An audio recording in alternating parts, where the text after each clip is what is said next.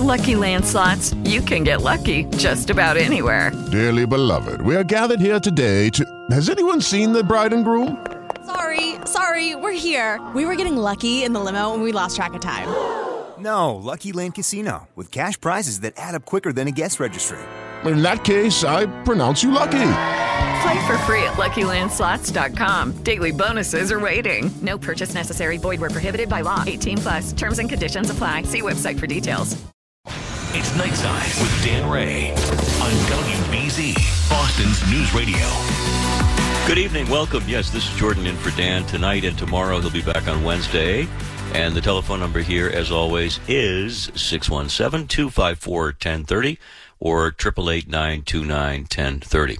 It is MLK Day, and though we thought we'd uh, focus on the import of it for the first hour and get some comments from you and get some feedback from a guest that we're trying to line up at the moment, but uh, a very important uh, celebratory day when people reflect on what the messaging was, and the messaging really was impressive. Uh, not only the "I Have a Dream" speech, but throughout his career.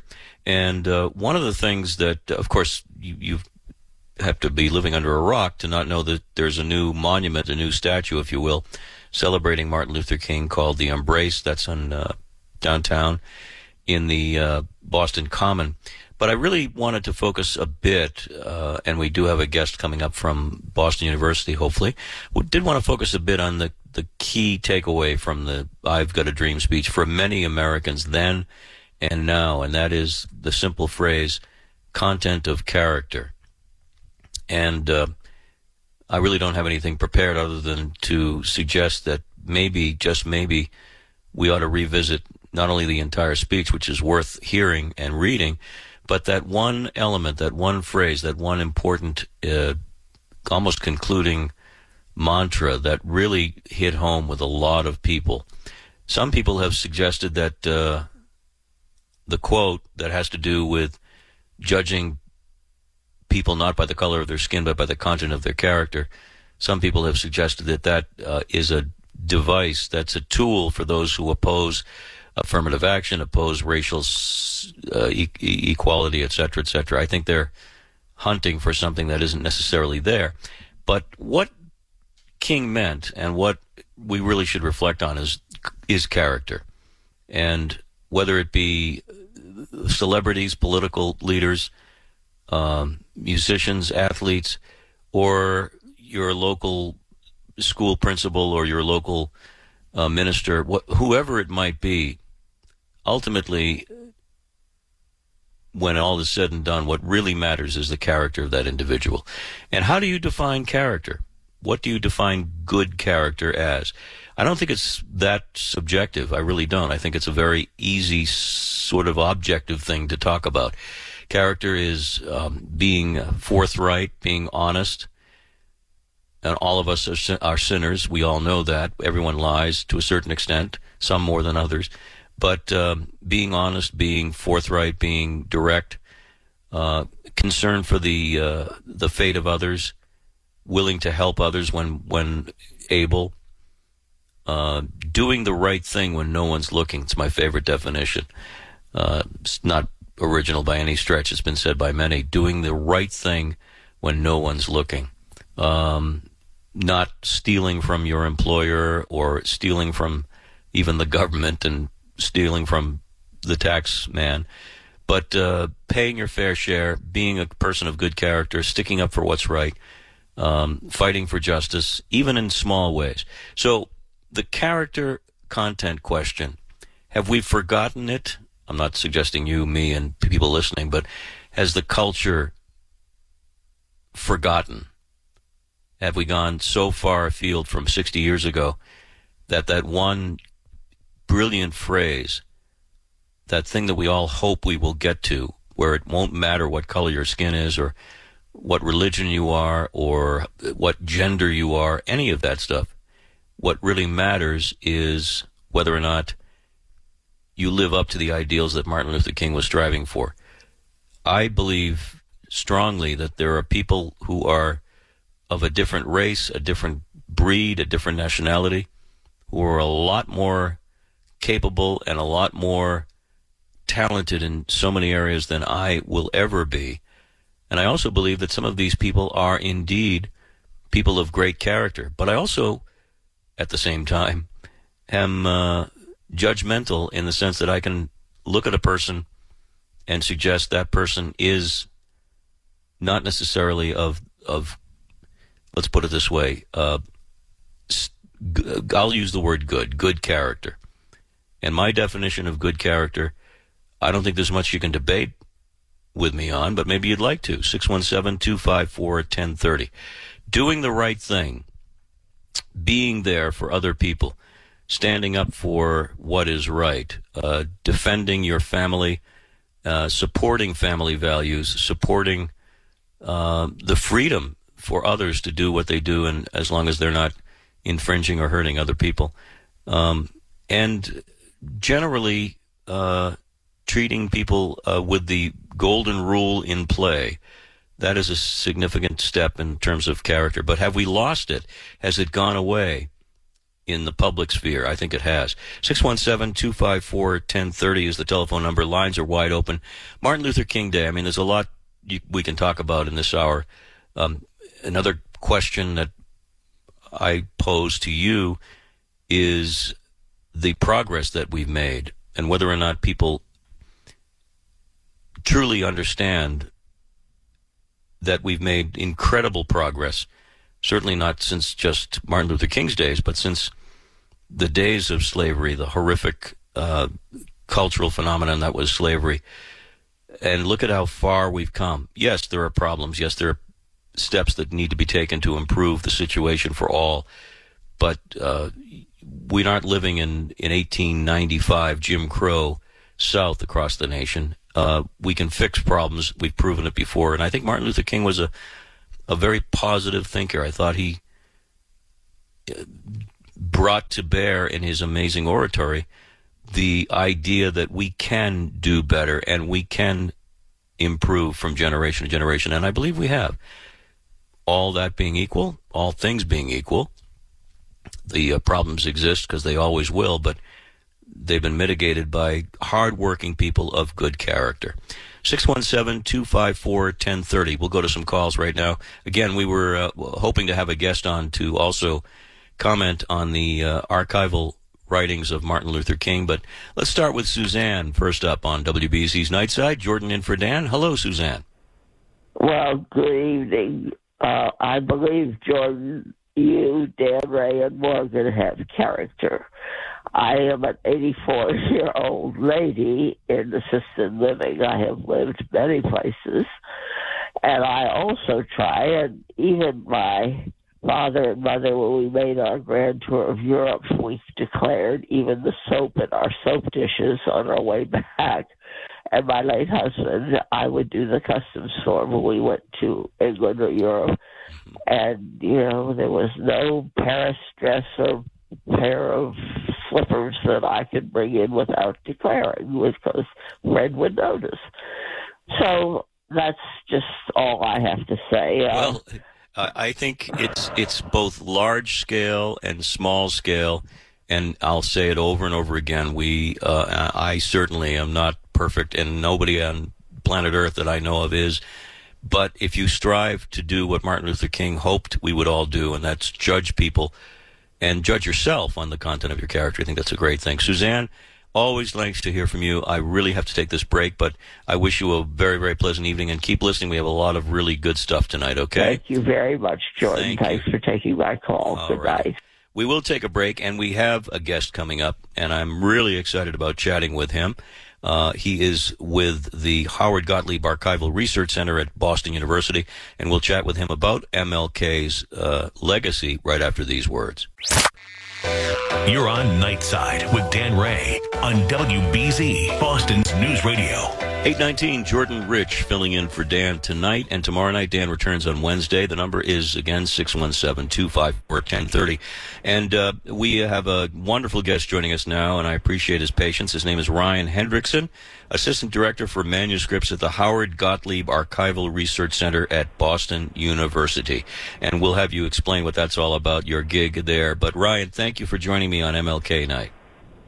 Oh, thank you so much for having me. It's a joy to be here. Now, um, you're involved uh, with manuscripts, and uh, the uh, the amount of material that's in the collection that was donated by the family and the uh, and the church and so forth uh, must be voluminous. Can you tell us how many pieces of material, or roughly how much there is in that collection? Sure, I'll tell you a little bit about the, uh, how it got here and also the contents of it. So, mm-hmm. the the key thing to know why it's at Boston University is that that was his alma mater. Uh, he came to Boston in 1951 to study at Boston University um, to, for his uh, degree in um, systematic theology. He was a, he was a student at the School of Theology at Boston University, which at the time was the preeminent school uh, of of BU. Uh, back then, BU was much more of a of a kind of a community uh, commuter school uh, than it is now. Um, and it was a big deal to be a doctoral student at the BU School of Theology in the 1950s, especially as uh, a black student from the South. That, that was a huge deal. Uh, and when um, when Dr. King was was studying there, um, he with the Lucky Land slots, you can get lucky just about anywhere. This is your captain speaking. Uh, we've got clear runway and the weather's fine, but we're just going to circle up here a while and uh, get lucky. No, no, nothing like that. It's just these cash prizes add up quick. So I suggest you sit back, keep your tray table upright, and start getting lucky. Play for free at LuckyLandSlots.com. Are you feeling lucky? No purchase necessary. Void where prohibited by law. 18 plus terms and conditions apply. See website for details. He had a lot of formative experiences at the school and also in Boston. Uh, the biggest one probably was uh, meeting Coretta Scott King, obviously, uh, who was a student at uh, the New England Conservatory at the time, who was a singer. Uh, and the story of how they met and, and how they, they connected is a whole other one. It's kind of interesting. We can talk about it later if you want. But um, what happened was that um, Dr. King uh, spent about four years uh, studying in Boston, and they were very formative years. So when he moved on, uh, right after school, he went to Montgomery, Alabama, and he immediately became uh, one of the leaders of the Montgomery bus boycott. Right. So as time went on, uh, Dr. King stayed in close contact, with, especially with his major professor, uh, a man named Dr. Harold DeWolf. And DeWolf had been talking with King uh, for a while uh, in, the, in the early 60s about what are you going to do with all of the documentation that you have, uh, the people who wrote you letters, um, the notes that you've taken, the records of your travels. What are you going to do with that? And King said, well, he hadn't really thought much about it. So DeWolf, uh, the story goes, uh, actually just uh, rented a van and drove down to Atlanta in, mm. in about 1964 uh, and loaded up some uh, file cabinets of King's papers with his blessing, um, drove them back up to Boston, and um, the Boston University was in the process of just building its uh, its university library uh, in that in that area. So about 1964, that was when the papers really uh, were were at BU and they were they were starting to be made available and they were starting to be cataloged.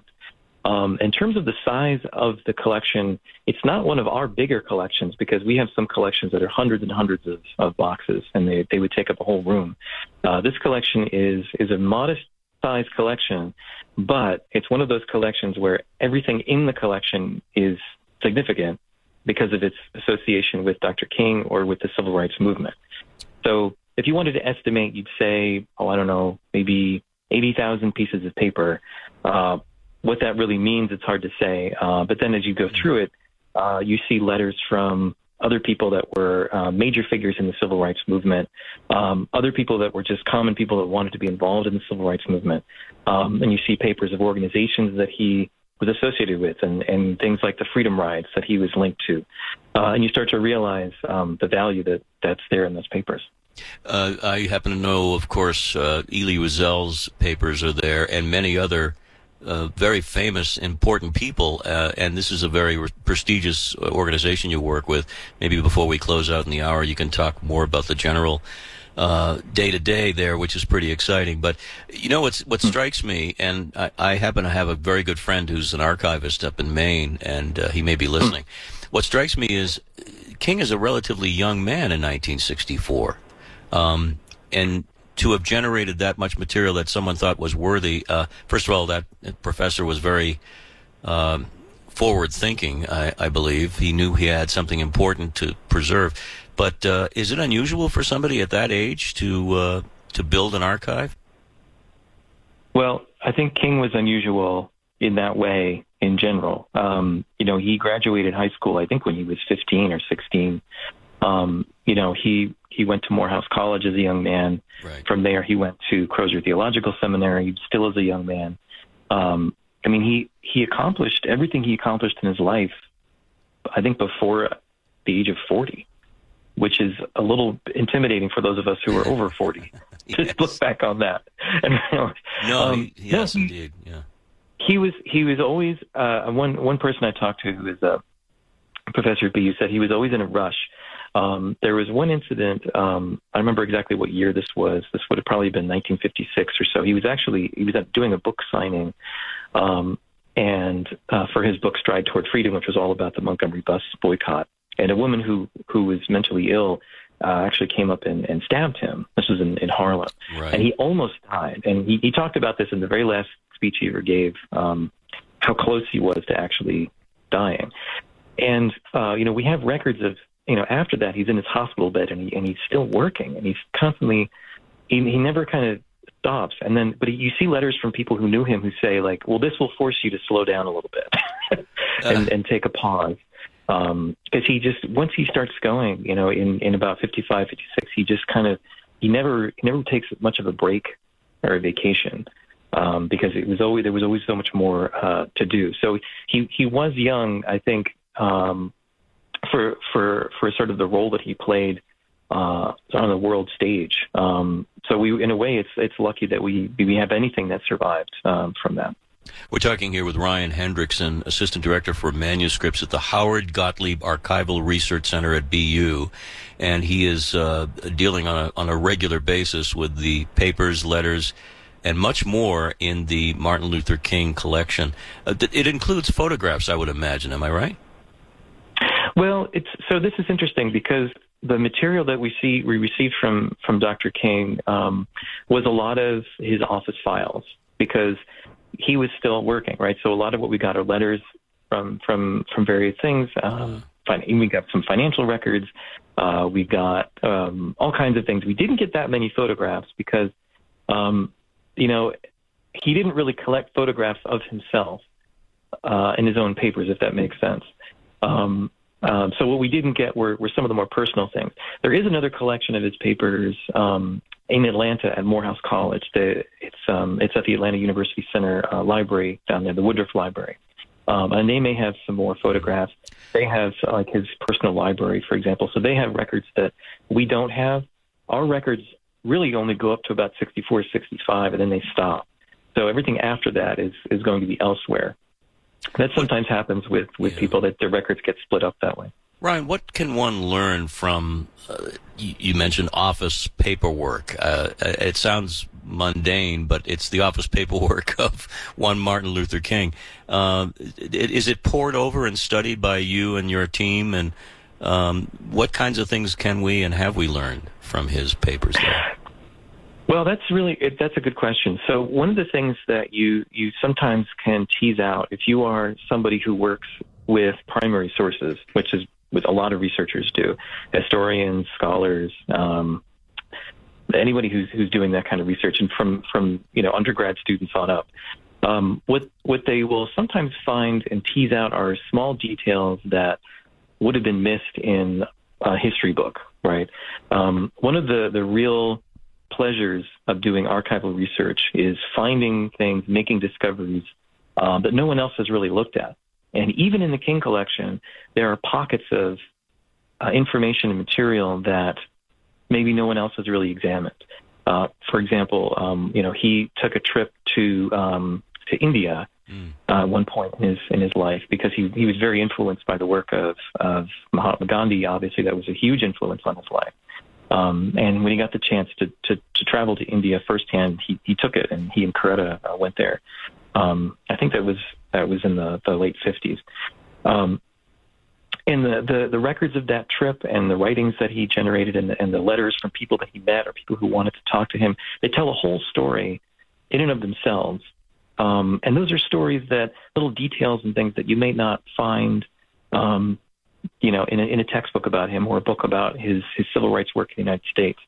Um, there's letters uh, from people, telegrams of support, for example, that uh, you know they're not from famous people, but they give you a sense of the scale, the scale of the movement, the, the scope of the number of people that were involved or wanted to be involved in it.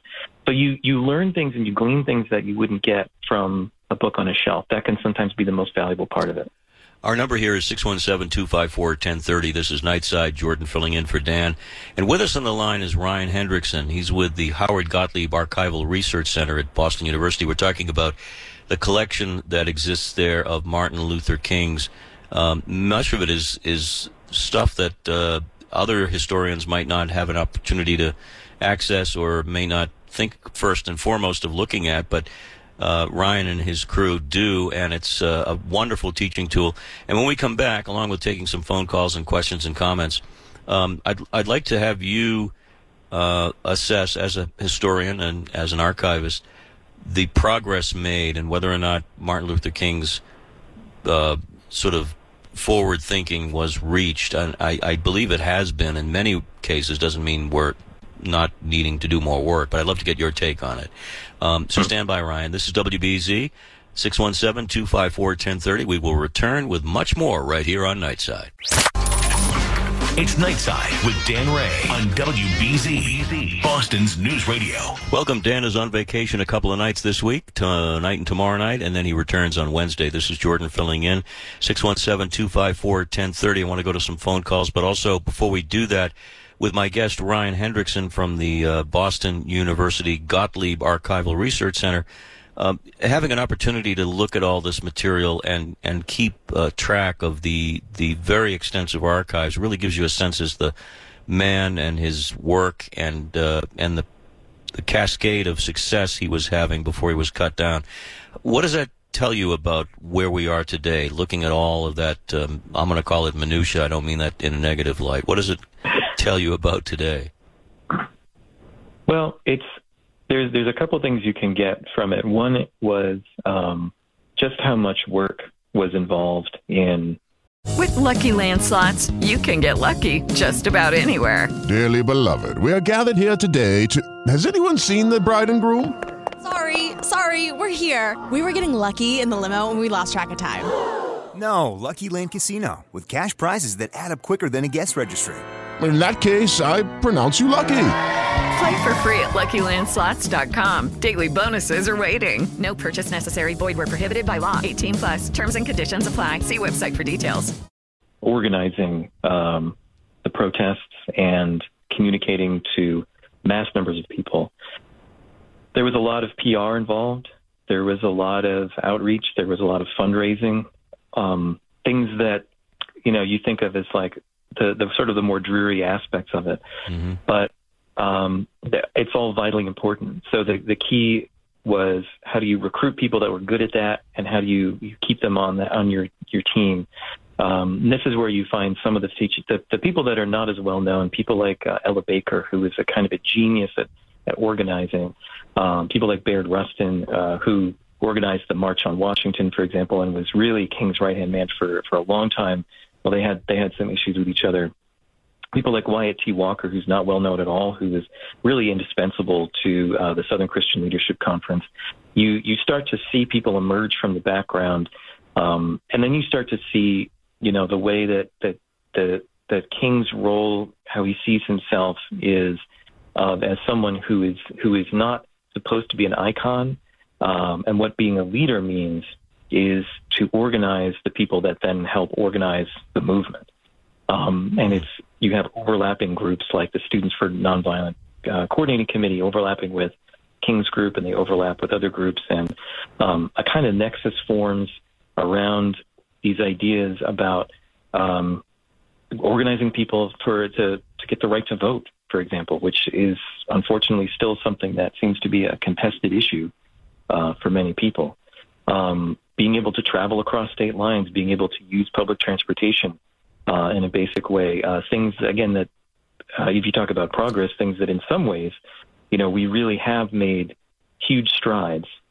Um, and then you also get the sense, too, of the the scale of the ambition of of King's project and the civil rights project, which wasn't just to improve the legal status of people, it was to change human relations between people in the United States and maybe even in the world.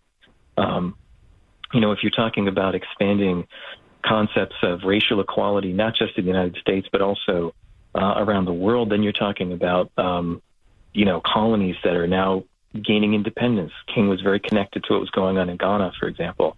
And you're talking about whole communities in the United States that are going through this process of having to reconceptualize themselves and, and re revamp their uh, their public spaces, their transportation, um, their accommodations, everything.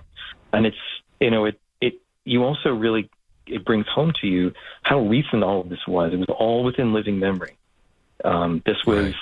My parents' generation, right? It was it wasn't even my grandparents' generation. It was my parents' generation. And and, and, it's so interesting, and, and I'm only cutting you off because we're time short here, but yeah. it's so interesting, Ryan, that. Uh, this individual human being, uh, granted, surrounded by people that he was able to foster for his team, and he, he was a good leader in that respect, but he was there at the time when everything had to happen. I mean, you had desegregation. That was just a, a, a pipe dream, but you also had violence in the South. You had all kinds of things. Blacks and whites couldn't even marry in some states. All of this sort of comes together in between 55 and 65 or 68 when he mm-hmm. finally loses his life to that bullet. It, it's just a remarkable. We talked about him being a young man uh, having archives, but his life was compressed into a few short years, but lots of things going on. Yeah, there, there's something. There's something, uh, and, and you you can see this even among people who are very serious, dry scholars. There's something prophetic about the the career that Dr. King has um, in the sense that a, a, prophet sort of calls people to uh, a sense of challenging their assumptions, thinking about the world that they live in, and imagining something that could be better. Um, and this is this this this was uh, you know in 19 in the 1950s to imagine the world of that a world in which um, you know the, the the absolutely like you said the world of real true brutal violence could could somehow transform into a, a world of racial equality. We still haven't reached that yet, um, but, uh, you can you can see that King sees it. He can imagine it, and so much of the power I think of his work is to convey that to to the people who hear him and see him, and they feel it, and to share that uh, really remarkable. Indeed. Let's go to some calls, and I appreciate the callers being patient so that you and I could chat a little bit. Here's Neil checking in on WBZ. Neil, welcome. You're on with Ryan from the Gottlieb Center. Uh, hello. Um, um, I was focusing on the word character. Uh, I, I, I thought that's uh, maybe in my haste. I thought that's what you were focusing oh, on. Oh, but by all means, I, I brought that up okay. when we were waiting to bring Ryan on. I brought up that um, part I of the apologize speech. for that, but um, that's okay. But okay, but I, it's an interesting word to me. Always, it, and I don't know the Greek origin, but it means like you know, when people say, well, that's not etched in stone, but its character, it is figuratively etched in stone because it means like to etch or carve on a scat- statue. And um, just one brief example, Shakespeare in Sonnet 108 says, What's in the brain that ink make character, that hath not figured to me my true spirit. So the characters, the character letters, they, they evolve out of the sense of the etching, and the etching is like what's strong in you, what will remain in you. And the example that I have in my own in my own personal experience, uh, reading experience, is uh, Uncle Tom's Cabin. When George Harris, I believe he's the escapee and he wants to escape to freedom, and the Quakers help him, and he's he's very intelligent. And he says, "But I don't want you to risk your life to help me." And they said, "Well, you don't understand. We have to." And they says, "They'll take your land. They'll maybe even put you in jail." He says, "We have to. You know, it's, just um, it's just part of us." So to me, that was uh, character. That's like people, you know, argue, say, well, well, God wants you to do this and God wants you to do that, and that's very problematical to me. But that's my one great example. At least the Quakers believe it. And I say, well, if they put us in jail, we just that's what will happen. But we have to help you, and that that would be an example of character, something that stays. It's more than a tendency. It's more than just you know being nice once in a while, but that's your your essence. And Well, lovely, lovely treatise on the subject, and uh, I think uh, Neil, as Ryan said earlier, there was so much influence from Gandhi uh, and his approach to uh, to talking up to the man, and and and Gandhi proved it could work, uh, obviously. So Can I can I add just one brief thing that the is it the professor? I'm sorry. I just wanted the example of always being in a hurry. Samuel Johnson said that John Wesley was always in a hurry. He liked to talk to him and fold his legs, but John Wesley always, you know, he was working so hard on the the new Methodism that um, he always was off to somewhere else. So that just reminded me of that. uh, the king being so so nonstop in his uh, ventures. Thank you for the call. Very interesting. thank you very nice, much. Nice Thanks perspective. And I was talking about uh, right before the first break. I was mentioning the content of character part of the speech, which has always stuck with me and millions of others. So we're talking with uh, the gentleman who is the assistant director for manuscripts at the Howard Gottlieb Archival Research Center at Boston University, Ryan Hendrickson. Um, is there any material in the archives that has to do with uh, uh, his his being followed by the FBI or any a sense that he was under surveillance, anything like that that wound up in your archives? Uh, no, that's a really good question. Um, although I, I do know that when I started working at the archive in about the year 2000, um, there was a there was a, a guy there who'd been there since the the early 70s, actually maybe the late 60s. So he he he was there when um, the FBI would essentially send agents to go through the papers. And he, he said you could always tell because they were these. It was you know it was the hippie era, and there were these guys who'd come in with with real you know flat top, clean cut guys in suits, and they'd be like, "Oh, I'm a student at BU. I'd really like to do some research in the King papers," and he'd say, "Sure, no problem." Yeah. Um, set them up, and they would go through them. The the thing that you won't find in those King papers is a lot of personal things. There's no love letters. Um, there's really nothing like that. These were these were like working papers for the most part.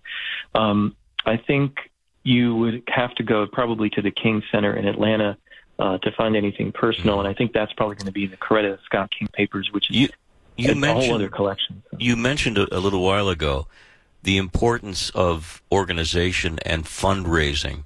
So a lot of the material at the archival uh, office that we're talking about at BU does it have to do with uh, budgets and how do we get enough money to buy you know rent buses to bring people down or is it that kind of stuff? Uh, Yeah, well, some of it that that sounds pretty dry, but for example, if you go through the material in the Montgomery bus boycott collection, you'll see there's a piece of paper that's got a list of names uh, and a list of addresses, and on its own, it might not look like much, and then you realize that these are lists of people that are going to help carpool for people who are boycotting the Montgomery buses, all of whom are breaking the law because they're, you know, the the local Montgomery authorities decided that they, you know, oh, it turned out it was against the law to boycott, and if you're aiding the boycott, then you're breaking the law. So they had to go through all kinds of, you know, workarounds to not get caught. Um, and then it becomes a remarkable document. It's a historical document of people that were, in their own small way, contributing to the, the what became the first major protest of the civil rights movement. Um, and so it depends on the context. You can you can kind of see things in a different light when that happens. Yeah, that's that's the cool aspect of the archival uh, investigation. It it's not uh, hitting you over the head. This is uh, A, B, and C. It's sometimes a little more fuzzy, but you dig deeper, you understand the context of the times. Um, I, I guess the the most celebrated speech of of the 20th century.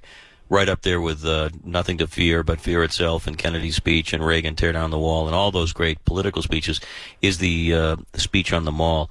What kind of uh, archival information exists? Because that was '63, I guess, right? Uh, Right. Well, see, this is this is actually very interesting. I'm glad you asked me this because one of the things that we get as questions is, do you have his original draft of this speech? And we don't have it. In fact, nobody really has this. Um, and in fact, the the section that he spoke at the end, which is the part that everyone remembers because this is this "I Have a Dream" speech, right?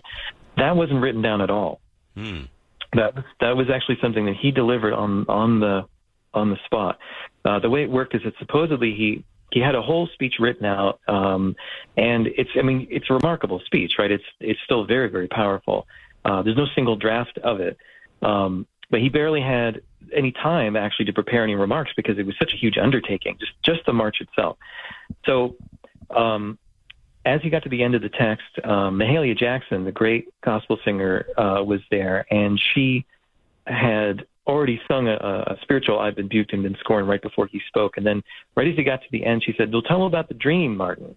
Mm. Uh, and he kind of paused for a second, and then he said, "That's when he he starts into that whole section where he says, "I have a dream today," and that the whole rest of the speech he gives um, extemporaneously in that moment.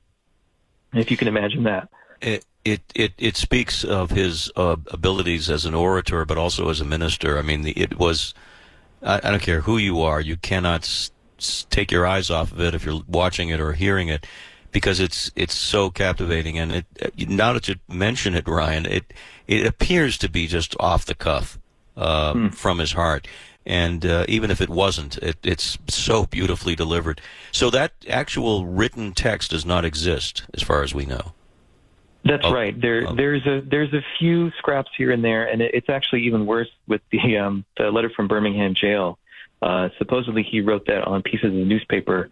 Uh, he wrote a draft of that while he was in jail, um, but that didn't survive um, after he got out. So we don't have uh, his sort of drafts of that.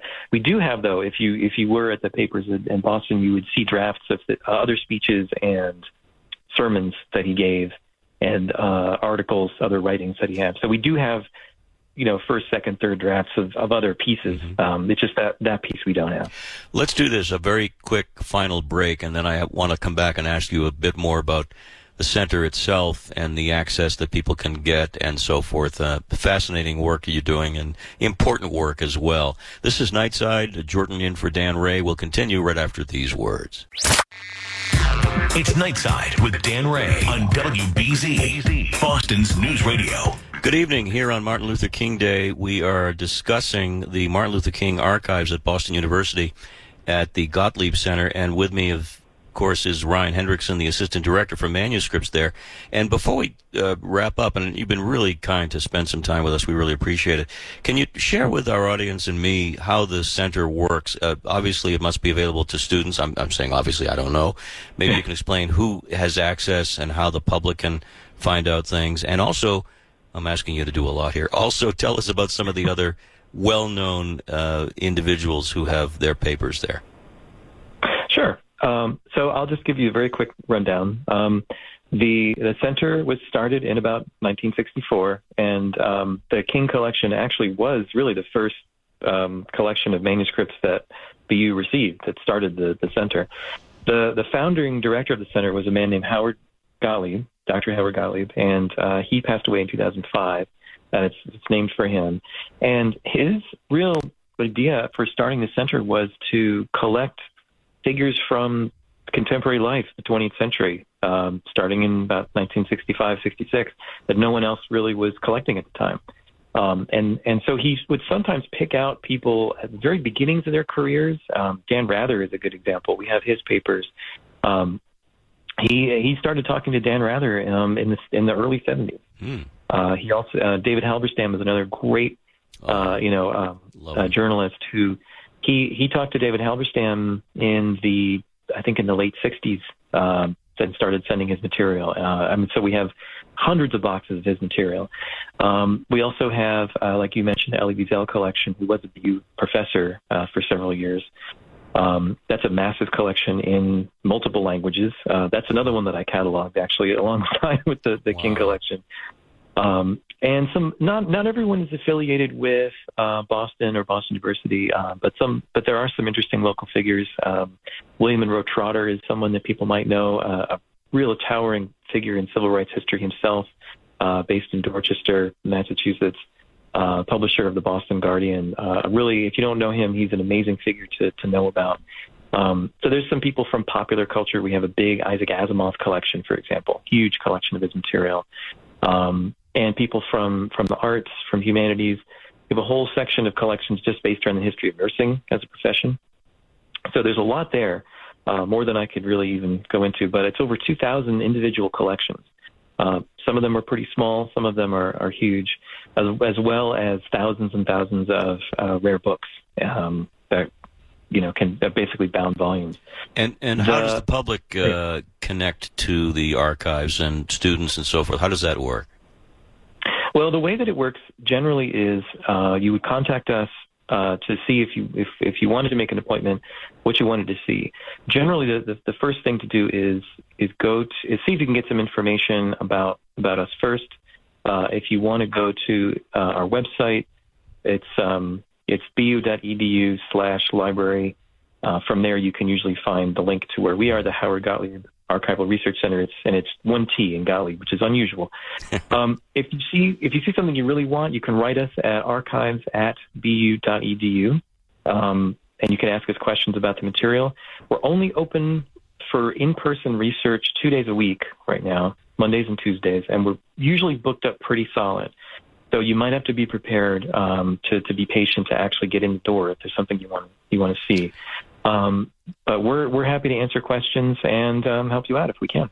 Well, you helped us out tonight with uh, a, a, different take on the Martin Luther King Day story. I mean, there's so much to this man's contributions and his life and his personality and his writings, but uh, a, a, look even beyond the, the, the obvious is really what you're doing, and it really is insightful.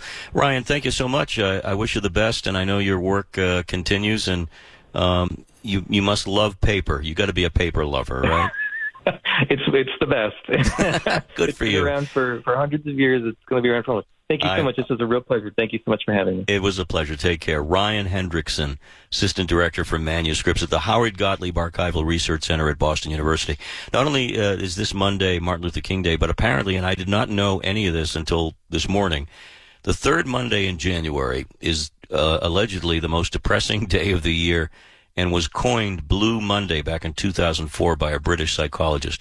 We're going to talk about this um, and not make light of it. We're going to talk about seasonal affective disorder and uh, whether or not uh, it's it's it's a well, it is a real phenomenon that affects many, many, many people. So we'll talk a little bit about that and uh, dispel the myths about Blue Monday. This is Jordan Rich in for Dan Rea. Dan is on vacation till Wednesday, and we will be here to keep you company right here on WBZ. Hey guys, it is Ryan. I'm not sure if you know this about me, but I'm a bit of a fun fanatic when I can. I like to work, but I like fun too. It's a thing. And now the truth is out there. I can tell you about my favorite place to have fun Chumba Casino. They have hundreds of social casino style games to choose from, with new games released each week. You can play for free anytime, anywhere. And each day brings a new chance to collect daily bonuses. So join me in the fun. Sign up now at chumbacasino.com. No purchase necessary. Group. Void prohibited by law. See terms and conditions. 18 plus.